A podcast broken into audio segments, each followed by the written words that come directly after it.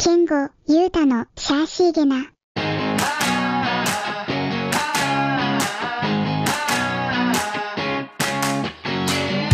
さあ、久しぶりの収録ですよ。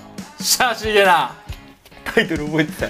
タイトル忘れてるかと思った。忘れてないよ、シャーシーゲナ。なんかすげえ久しぶりな気がする。まあでもにしゅうかん。ぶりだけどね、あれ先週はケイゴさんいなかったのか。そういなかったから撮れてないで、 そ, その前はナナハがいていっかい収録したから。じゃあ別にそんな言うたってそんなって感じだ。そう、その前は空いたけど今回はにしゅうかんぶりです。そうだ。で番組冒頭いきなりなんですけど、うん、ちょっと今日でやめようかなと思って。え、急になんでちょっと面倒くさくなっちゃいました。いや、違う、そういうわけじゃなくて、うん、やっぱさ始める時に、うん、自分の中でさちょっと目標みたいなのがあったわけよ。はいはいはい。で別にゆうたくんにそれを言ってなかったけども、うん、まあ目標達成したら一区切りつけてもいいかなっていうのはずっと思ってたんだけど、今日目標を達成しちゃったから、うん、ちょっとここで一旦一区切りにしようかなって思って。え、ちょっと待って、その目標は何だったんですか？サイレントで設定された目標ってことですよね、だって。そうだね。うんうん。何を達成できたんですか？ポーリングにひゃく達成しました。すごい。今日行ったんですよ。え、ちょっとでもこれ始めた当初別にボーリングとか何もなかったですけどね。あ、違う、ボーリングの話だよ。ラジオの話じゃないよ。なんラジオか。ボーリングをちょっと一旦やめにしようかなっていう。あ、そういうこと。あ、え、今日ボーリング行っててにひゃく出たんですか？そう。え、すげえ。この話したくて。ああ、ずっと我慢してたんですね。そう。あのじゅっぷんだけ時間をください。いや、来た瞬間に、うん、手伸ばしてるから、うん、ボーリング行ったんですかって突っ込んでやろうと思ったんですけどなんかなんか言ってこないからあ、違うのかなと思って行った行った。ちょっとじゅっぷんかんだけもらっていいですか？いやいや、じゅっぷんとりあえずもうにじゅっぷんさんじゅっぷんどうぞどうぞ。それこそ多分前回の収録にしゅうかんまえの時に、はい、うん、多分ひゃくななじゅういちいったとか。そうだから伸びない伸びない。でもこっからがなんか全然伸びないみたいな。そう、ひゃくななじゅうにいったって言ってたんだよ、確か。でそれに行くまでにその前がひゃくろくじゅういちとかで止まってて、はい、いっかげつはんぐらいかけてひゃくななじゅうにまで行ったわけよ、やっと。そうでしたね、そんな感じでしたね。そうで、その話をひゃくななじゅうにを出した次の週、うんうん、でひゃくななじゅうにを出した時点で、うん、もう結構投げ方が安定してきててじゅうゲームぐらい余裕で投げれるようになってんだよ今。すごっ。全然もうあの腕が痛いとかじゃなくて先に体力とかもう汗かいて暑いからもういいやってやめたくなるぐらいの投げることに関しては全然疲れなくなってきててでそのねひゃくななじゅうに出した次の時もじゅうゲームぐらいやって、はい、その時に俺が伸びない理由をいろいろまあちゃんと考えてやってるから伸ばしたいからね。伸びない理由何かなって思った時に、うん、スペアを取る率がめちゃくちゃ低かったわけよ俺。なるほど。うん、ストライクかスペアにならないことが多かった。まあストライク取れれば一番いいんだけども必ず取れるわけじゃないじゃん。で取れなかった時にスペアでカバーできない。できるかどうか。あ、そこであのあのあそこでさフレームごとにちゃんとマークをつけれるかどうかっていうのがすごい伸びるの重要だから。だっていっかいにじゅっぴんでしょ、うん、でそれをじゅっぴんをじゅうフレーム倒したとしてもひゃっぴんしかなんないわけ。でもマークをつけることによってそれが倍倍倍倍ってなってくるから、だからいかにマークをつけれるか、ストライクかスペア、うん、でストライクが取れなかった、ストライク取るようにもちろん投げてるけども、うん、取れなかった時のカバーがどれだけできるかっていうのが大事だから、そのひゃくななじゅうに出した次の時にスペアを取ることを意識してやったわけ。なるほど、ストライクではなく。そうでその中で俺今までね例えば端っこ一品残りました、はい、それをどう取るかってあんま考えてなかったの。ここら辺だけでもここに行くかなぐらいだから運任せというか、うどっちかっていうとなんとなくで投げてた。そう自分の中でそのロジカル的なことがなくて、うん、こうだからこう行くかなみたいな。でも そ, そのじゅうゲームの中で俺掴んだわけよ。おあのボーリング場ってさタイルがあるじゃん、うん、あれ確かよんセンチぐらいのタイル決まってんだよね。スパットスパットじゃない、あれあのフロアのタイル、タイルがよんセンチとか多分幅が決まってて何枚っていうの明確に決まってるわけよどこも、うんうん、でそのタイルの上を俺まっすぐ投げれるような投げ方を身につけたわけ。すごい。だからそこに投げだから残ったところから引っ張ってきて色が違うからさ結構見やすいわけよ。そっから引っ張ってきてそこに投げたらまっすぐいったら確実に取れるじゃんっていう。だからにピンとかいちピンとかにピンとか残った時はもうその通り投げればめちゃめちゃ高確率でスペア取れるっていうやり方が自分の中で編み出して、うん、でそれをやったらそのじゅうゲームがアベレージでひゃくごじゅうぐらいいったの。ほうほうほうほう、意識してね。そう今までがひゃくさんじゅうごとかよんじゅう乗らないぐらいだったんだけど、うん、一気にひゃくごじゅういって。やったまた伸びたと思って、うん、あのハイスコアは更新しなかったんだけどもアベレージがそうあのボトムが上がったってことですよね。そうそう、うん、平均値が全然上がって、うんうん、あめなんかいっこ掴んだわと思って、うん、でそれじゅうゲーム終わりました。でその次の週、はい、次の週っていうのが福岡行った時だったんで、ああはいはい、で福岡でもいちにち中空いた日があったから、うんうん、昼間ボーリング行ってあ行ったんですね。じゅうにゲームぐらいやったのでその時にその前回覚えたスペアの取り方を取ったら、はい、結構その時もひゃくごじゅうぐらいアベレージいってで、あこのスペアの取り方いいな、うん、さらにこのスペアの投げ方でカーブボール投げたらどうなるだろうと思ってその投げ方を応用していち投目も投げるようにしたの。そしたらストライクも安定して取れるようになって。でその時にマックスでひゃくななじゅうちょうどぐらいいってマックスは超えないハイスコアは更新しなかったんだけどハイスコアぐらいが出て、うん、うん、アベレージもひゃくごじゅうちょいいってあ落とさなくなったんですね本当に。でめっちゃ俺なんかこういっこ掴んだみたいな。だからいち投目の投げ方も変わって、うん、感覚めっちゃ掴んだし安定する、うんうん、スペアの取り方も掴んだしっていうので、うんうん、今日行ったわけよ。それからさんしゅうかんぶりですよさんしゅうかんめですよ。はいはい、で今日行って最初ごゲームやってて、うん、まあその福岡で覚えた投げ方とスペアの取り方で、はいはい、その時もアベレージひゃくごじゅうぐらいって計算してて、うんうん、毎回ひゃく今日のやつはあるわスコアがいちゲーム目ひゃくろくじゅうはち、にゲーム目ひゃくさんじゅういち、はい、さんゲーム目ひゃくよんじゅうはち、はい、よんゲーム目ひゃくろくじゅういち、うん、ごゲーム目ひゃくごじゅうさんって、うん、うわアベレージひゃくごじゅう超えてるわと思って。でごゲームやっていっかいタバコ休憩したわけよ、うんうん、で、えー、今日俺一番端っこのレーンだったのね、はい、で、あのー、ボーリング場ってさ後ろ側にこうボーリングの棚がボールの棚があってさ、はいはい、重さごとに分かれてるから分かれてますね。で一番端っこの俺の後ろのところが一番軽いやついや軽いやつじゃなくて重たいやつ特殊な玉だったんだよ。はああのなんか女の子用の穴にゴムがついてて爪をケアするやつとかあとラウンドワンで売ってるマイボールのサンプルボールみたいなのとかあってその中に左利き用ボールっていうのを見つけたんだよ俺、うん、えボーリングって右利き用左利き用ってあるんだって初めて知ってちょっと投げてみようと思ってろくゲーム目で左利き用ボールを持って投げたわけよ、うん、めちゃくちゃ投げやすくて。健吾さん左なの？左。えそうだっけ？左利きだよ俺。あボーリングも本来だったら左でやりたい人？え左でやってるよ。あれ左でやってましたっけ？うん、左でやってたやつ。ああ今まで。はいすいません途中で電池が切れてしまいました。左利きか。そう左利きなんですよ私。そうかでボールにそういうのがあるの知らずに。そう右利き用ボールでずっと投げてて。だ今までねその規定用っていうのがあるかどうかも分からずにそうそうあるハウスボールをただ投げてただけだから。そうそうそう。初めてそこで左用があるのってなって、うん、投げてみようってなった。投げたの。さ別に右利き用が投げにくいと全く思って な, なかったんだけど。それが普通だったわけじゃないですか。左利き用がめちゃくちゃ投げやすくて。でそれでろくあの自分の知らないところで勝手に越前龍馬やってたんですね。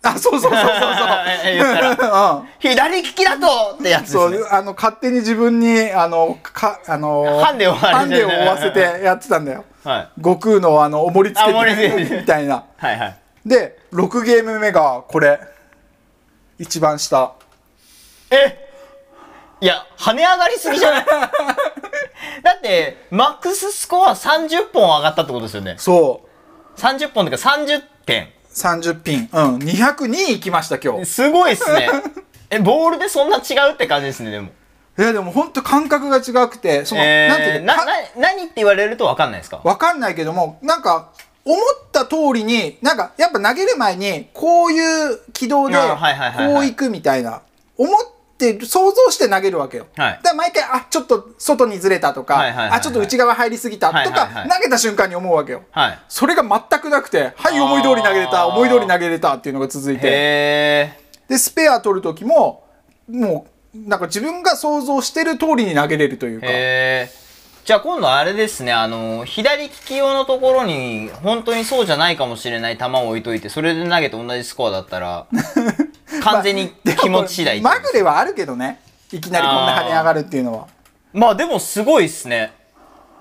びっくりした。で、なんかでも、健吾さんの性格にボーリングっていう競技が合ってるんじゃないですか？あー、なんかこう修正しながらとか。そうそうそう、自分でその、しっかり対策を立てるというか。それが面白い。順序立てってロジカルに考えるタイプじゃないですか、多分。健吾さんって。いや、なんか、これ僕の、あの、知り合いの人が、最近風水にハマってて、うん、なんか、面白い話をいっぱいしてくれるんですよ、いつも。うん、で、こないだ、その風水の、あの東京国際フォーラムってあるじゃないですか。うん、あそこで、なんか風水の人たちの講習会みたいのがあって、素質論みたいな。素質論素質論。その人の持ってる、うん、持って生まれた素質論っていうのがあって、あの、生年月日で、うん、その生まれ持った素質っていうのが出るらしいんですよ。へー。で、俺もそれを見てもらったら、うん、俺はあの宇宙人だって言われて。あー、なんか言うね、それ。なんか聞いたことある。そう。二血かなんかで、ああ、そう。千原ジュニアとか言ってたのかな。なんかせんきゅうひゃく、ではその西暦と生まれ年で、うん、タイプが、なんか、数字 ?さん 桁続いた数字の、うん、だいいち、だいに、だいさんって、うん、ファースト、セカンド、サードっていうのがあって、数字とアルファベットがあるんですよ。うん、で、自分は、いちきゅうはちきゅうのくがつにじゅうににち生まれの人っていうのが、ゼロゼロゼロゼロゼロゼロはちはちはち。うん、あの、まず、ファーストからサードまで全部ゾロ目っていうのが基本的にありえないらしいんですよ。へー。で、その人格の表現でアルファベットがあって、うん、A と H と E っていうのがさんこあって、うん、それも人のその生まれ、その数字によってアルファベットが変わるんですよ。うん、だから、H、E、H とか、うん、A、H、A とか、うん、そういうふうにだいいち、だいに、だいさんで分かれるんですけど、うん、俺それが全部 A なんですよ。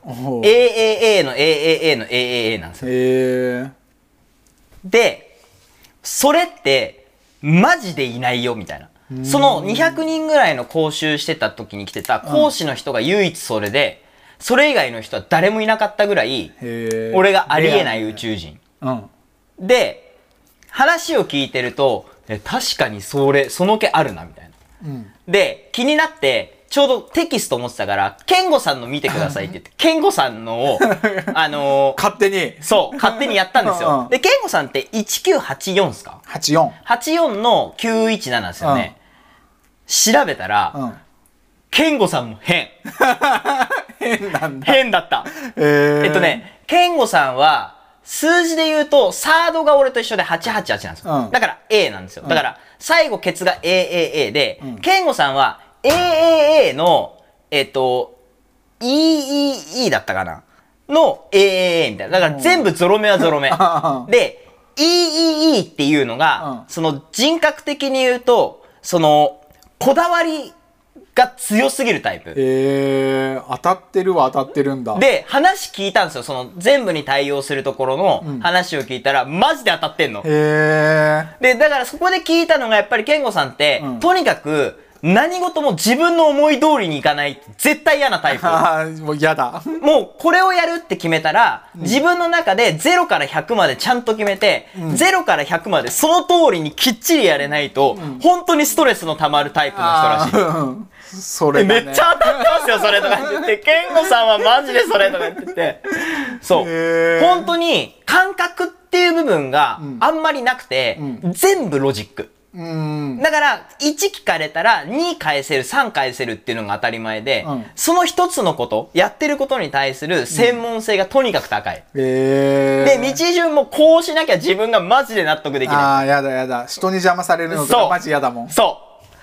っていうタイプらしくて、うん、だからそれを聞いてたから今のボーリングとかも多分、うん、ははあの合ってるんですよ。ああ、そう。素質的に多分合ってて、うん、で今まで健吾さんが結構ハマってきたものってあるじゃないですか。うん、筋トレとかもだから、ああ、そうだね。多分そうだと思うんですよ。うん、自分でやっぱゼロから調べて、うん、どう分析。あの、YouTube とかに上がってるメニューとかをやりたくないもん。で、じゃないですか。うん、そう、人にどうのじゃなくて、うん、自分がこうって決めたことをやる。参考にはするけども、それを自分で紐解いて、そうそうそう。自分にはこれが必要だからこうするみたいな組み立てたい。で、めっちゃ受けたのが、うん、で、健吾さん、カメラも似てるじゃないですか。うん、自分でこうって、こういうの撮りたいから、こういう風にして、ね、こういう機材が必要です、うん、やっぱゼロから組み上げるのが好き。うん、で、健吾さんって結構人にその自分がやったこととかを評価されたくないじゃないですか。されたくない。あの、評価してって言った場合は別だけど、うん、自分が例えばカメラとか前話したのが、うん、その撮った映像をコンペしたくない。ああ、うん、そうだね。人に批評されたくない。うん、その見てるやつがどんなにすごかろうがなんだろうが、自分が気に入って撮ってる写真なのに、うん、言われたくない。うん、それも素質としてあるらしいです。自分がこうって決めて、ひゃくでできたものに対して、ケチつけられるのが本当に嫌で。嫌だ。絶対に言われたくないんですって。うん、やだ。だからそれまで全部合ってるから、えー、やばーみたいな、キモーみたいな。健吾さんのめっちゃ合ってると思って。えー、あの、俺それですごい笑っちゃって、え、マジどんつまで当たってますよ、それ。え、本当にそんな書いてあるんですかって読んだら、マジでそうで。いや、すげえと思って。へー。占いとか基本的に信じないんだけどね。そこまで言われたらちょっと。そう、なんか占いっていうよりかは、本当にそのまあ。それもロジカル的なものがあるのかな、なんか。多分、風水の、多分流派によって多少違うんでしょうけど、うん、その素質論として、この間セミナーをやってたところ、うん、な俺はもうそのセミナーの話聞くのがおもろすぎて怪しすぎるじゃないですか。うん、マジで。うん、で、その風水のなんかお水買うとか、はい、なんかもう、もういわゆるそ。そういうの俺し全く信じないから、霊感商法とかそういうの。じゃないですか。で、俺もずっとその話を聞くたびに、うん、大丈夫ですかみたいな話をいつもしてるんですよ。うん、で、もう俺も素質論の中で言われてんの。うん、だからこういうのを信じないタイプ。ああね。いちミリも信じないタイプだし、うん、もう我が道を行くんだって。はいはいはいはい。もう人が何しようが、うん、俺はもう俺が決めたことが全て正義というか。うん、で、とにかくもう宇宙人。で、そのなんか数字がみっつっていうのも、うん、ゼロゼロイチから始まって、うん、いちゼロゼロまであるって言ったのかな確か。うん、で、それって人の成長の過程を数字で表してるらしいんですよ。うん、だからゼロゼロイチが胎児からスタートして、うん、数字が上がっていくごとにどんどん成長していって、うん、最後が、えっと、老人がもう亡くなる、うん、手前がその一番数字の大きい形になるらしい。既得状態ってことだね。きゅうきゅうきゅうみたいな。確かきゅうきゅうきゅうだったら、そう、既得。うん、ゼロゼロゼロって人ですらないらしいです。うん、魂なんだって。えー、魂みたいな。健吾さんがね、えっと、いちゼロゼロのゼロゼロイチの、なんだったの、ね、なんか、めっちゃ、ですっごいもう当たってたから、もう覚えちゃっててすごい。めちゃめちゃおもろくて、えー、俺、魂みたいな。ゼロゼロゼロって魂だよって言われて。へえ。人ですらない。で、この世の人間ではないって言われてる。あ、だから宇宙人。そう、だから宇宙人って言われてるんですよ。ああ、スピリチュアルだね。そう。ゆ、ゆ、ゆうたくん宇宙人だったよとか。宇宙人って何すかみたいな。いや、な、ないのくくりがみたいな。ゼロゼロイチから人として存在してることになるんだけど、うん、ゼロゼロゼロは違うん。魂。魂みたいな。だからそんな人マジでいないんだよって言われて。あ、もう最初のゼロゼロゼロ自体がめちゃめちゃ少ないんだ。そう。てか、ゼロゼロゼロゼロゼロゼロはちはちはちなんていうゾロ目で揃う人なんてマジでいないらしくて。うん、ただでも、俺はやっぱりケチつけちゃう人間だから、うん、いやでもせんきゅうひゃくはちじゅうきゅうねんのくがつにじゅうににち生まれなんていっぱいいますよ、つって。ああ、そうだよね。よ、世の中見たら、たまたまその会場にいなかっただけで、世の中見たら人口的には普通にいると思うんですよ。何万人もいるよね。何万人もいると思う。だからそんなにね、大衆が変わってるかって言われたら、そうじゃないと思いますよ、みたいな、すごいひねくれたこと言っちゃうんですよ。俺もそれ思うもん。思いますよね。じゃあ誕生日同じ、生年月日全く一緒の人、全く同じ人間なのかって。だって言われて、さ、それも大別したら本当にそうなんですかって、そこまでは言わないけど、でも思うわけじゃないですか。だからこれがやっぱり変わってるらしいです。へー。そう。普通はそういう風に捉えないらしいんですけど。だから占いとかも信じないもんね。その血液型占いとかも。じゃあ人間よっつに分かれるんですかとか。そう、だからやっぱり聞いてて、全部が全部自分に関してはあんまり合致してないところもあったんですよ。うん、要は、常に人から変わってると思われたいって素質で思ってるって言われても、うん、まあ確かに変わってはいるかもしれないけど、うん、それをそう思ってほしいとは別に思ってないし、だったら周りに合わせる行為だって一切しないじゃん、うん、周りに合わせることは多少なりともするから、うん、だからやっぱりちょっと違ってきてる。だからもちろんそういう振り幅はあるけど、健吾さんのはどんずばすぎて覚えちゃった。まさに健吾さんと思って。いやでも俺が聞いたらあそこ外れてんなっていうところもあるかもしれない。全部聞いたらね。でも人からだだ第三者なわけじゃないですか。それを学んでる人、うん、対象者の健吾さん、うん、で俺はただの第三者で話を聞いてて、うん、両方とも知ってる話で聞くと、うん、マジでだ第三者が多分一番判断できるじゃないですか。ね、いやそれはどうだろうなみたいな。うん思った人から見られてる印象がその素質論だとめちゃめちゃ合ってるんですよ。へー。クソおもろくて。そうなんだ。そうで今その話を聞いて、あ、競技が合ってるんだと思ってで今までハマってたのも考えたら確かに、うん、そういうのにハマってるじゃないですか。そうだね。な、なんか感覚でやるようなことってあんまりハマってないと思う。そうそうそうそうそうそう、うん、絶対にそのロジックが存在するというか、うんそういうのにハマってるなっていう。ああ、確かに。だから、あの、意外と不確定要素の多いゲームって嫌いなんだなって思った。ああ。確かに自分で考える。だから、アールピージー とかの方が好きなんだよね。うんうんうんうんうん。だから、ど、その自分の中のゴールを決めて、そこにどう向かっていくかとか、装備だったり、どこでレベル上げて、どの程度とかいうのは。そうそうそう。多分だからやっぱそういうのがもろ出てる。だから格闘ゲームとかマジ苦手なの、ね、あれってその相手によるから。そうですね。そうですね。自分のロジカルが通用しない時とかもあるから。そう。あ、だからロ、ロジカル的な部分もあるんだけど、うん、それが全部に対して対応できるかっていうとそうじゃない。うん、やっぱ変わっていく部分が出てくるから、うん、そういうのが嫌なんですよね、多分、うん、健吾さんは。そうそうそう。自分、だまあ、極論自分が作ったその方程式が正しいって証明したいっていう。はいはいはいはいはいはい。そうまさにそうなの。証明できないことは嫌だって思っちゃう。でこれも当たってて、うん、抱え込みすぎて爆発するんだって。うん、あので時間にゆとりとか、うん、その自分のやることなすことに対して、うん、休憩ポイントがちゃんとないと、うん、嫌になってあの全部投げ出したくなっちゃうんですよ。はい、当たってます。そう。だから、全部当たってると思って。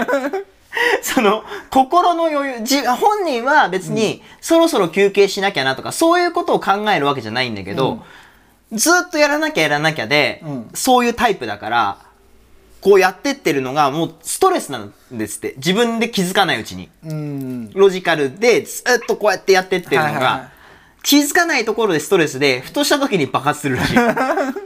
全部嫌になって投げ出すんだって。当たってるな。だからマジで当たってんじゃん、健吾さんと思って。話聞いててもうそっちばっか聞いちゃって、俺のことはほどほどにして。だから、ゆうたくんの言われてたら俺は面白いんだろうね、それを聞いてるのは。あー。ゆうたくんが思ってる自分と、俺から見えてるゆうたくんって違うから、そういうことだろうね。多分、多分そういうことだと思います。へー。めちゃめちゃ当たってて、超絶面白かったっす。まあでもね、そういう占いとかも結局は確率論というか、まあなんでしょうけどね、根拠のないものじゃないと思うからさ、そうやって伝承されてるものだから、うんうん、ちゃんとこうね、日が経つにつれ月日が経つにつれて明確になっていく部分とか、うんうん、構築されてる部分とかあるわけだから、うん、なんかそれも紐解いたら面白いかもね。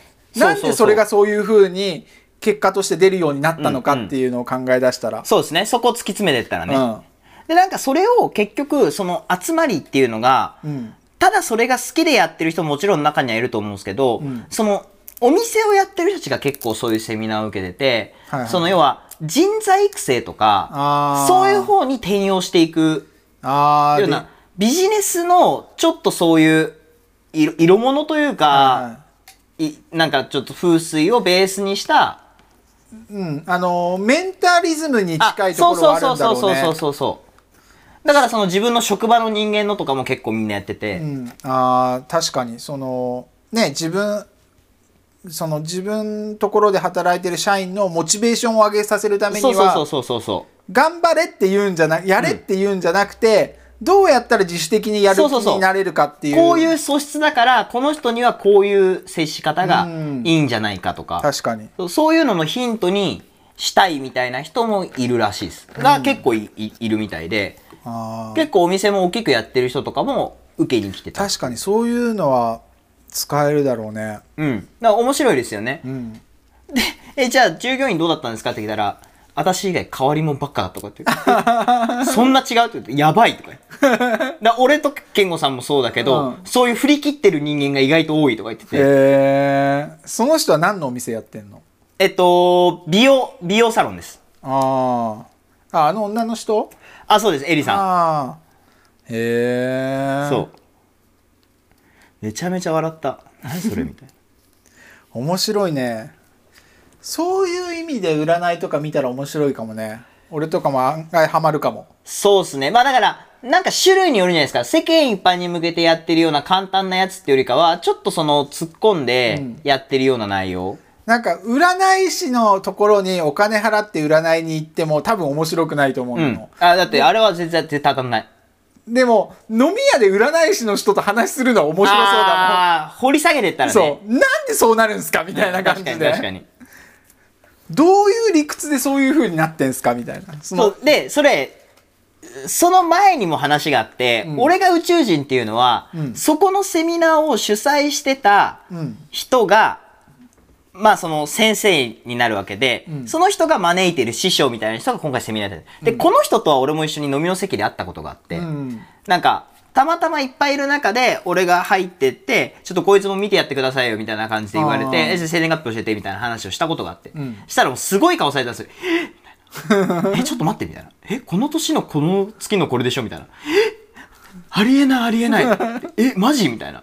こんな人なかなかいないみたいな。だから私すごい仲良くなれるよとか言って、私もそうなのみたいな。へー。え、な、何が、だから何が起きてるのか俺全然わかんないから、何の話みたいな。いや、とにかくあなた宇宙人。でその頃から宇宙人って言われてたんですよ。ああ、結構前から言われてたんですよ。そう言われてた。でもその中身がなんで宇宙人なのかとか全然わかんない。で、今回、初めて。行ったから言われてた意味わかったよっていうので話を聞いて、うん、ええー、みたいな。ええー。本当にそうだったんだみたいな。面白いね。そうそう、テキストがあるでしょ、ちゃんと。風水なんだ、それが。風水の、風水の、なんかまあ何の流派なのかわかんないですけど、風水で、なんかそういう素質論っていうのがあるらしいんですよ。うん、だ素質論いちっていうテキストがあって、えー、教科書。もうそういうなんで学問になってんだろうね。そうそうそうそう。でだから中見るとその生年月日と数字の対照表とかいろいろ出てて。へ、うん、えー。めちゃめちゃ笑った。へえみたいな。へえ。じゃあ次何にハマろうかな俺は。えボーリングもう行かないんですか？いやでももう週一はいいかなって思いました。いやあのねこれ以上行こうとしたらマジでマイボールとか欲しくなっちゃう感じなんだよね。はいはいはいはい。やっぱいろいろ俺も暇な時とか YouTube 見たりしてて、はいはい、やっぱマイボールとハウスボールの違いって何が違うんですか？えっとね中に芯が入ってるか入ってないかが一番大きい違い。へえ。あのー、マイボールって芯が入ってて、はい、重心が傾いてんだよ。あだからカーブがかけやすい。はいはいはいはい。でハウスボールは重心がないからもう曲がりにくい。ただのあの重さの球っていうだけってことなんですか？そう。へえ。でちょっとラジオじゃ分かりにくいけどレーンがあるでしょ。はい。でなんか上手い人ってさ、例えば右左から右利きの人が投げた時って、はい。まっすぐじゃなくて右向きに投げんじゃん。右向きに投げてカーブしてって真ん中に来るじゃん。はいはいはいはいはいはい。俺もあれがかっこいい。だから最初うまくいかなかった時ってそれがうまい人の投げ方だと思ってハウスボールでそれを投げてたけどもそれが安定しないのよ。だから俺あのさっき言ったスペアの取り方でまっすぐ投げて曲がるような投げ方に変えたら安定してスコアが伸びたって。だからマイその YouTube とかで紹介してるのって、うん、あくまでマイボールの投げ方なんだよね。だからここのスパットを通ってここに投げたらここでカーブするからここ行ってポケットに入ってストライク取りやすいですよっていうのは。でもそれって好みのマイボールの作り方みたいなのあるんじゃないですか？ボールによって芯の置き方って違うんですよね。メーカーによって芯の形が違ったりするから、だからそのメーカーによって違うとか、はいはい、だからそのカーブのかかり具合が、そうそう、こっから投げてここで曲がるボールもあれば、もうちょっと違う段階からカーブがかかり始めるのもあるし、そうですよね。あの手首の柔らかさとかによって投げた時の回転率とかも変わってくるから、自分の手首とか投げ方に合ってるのを選ぶっていう。だからマイボール持ってる人何個も持ってたりとか試したりしてるんで。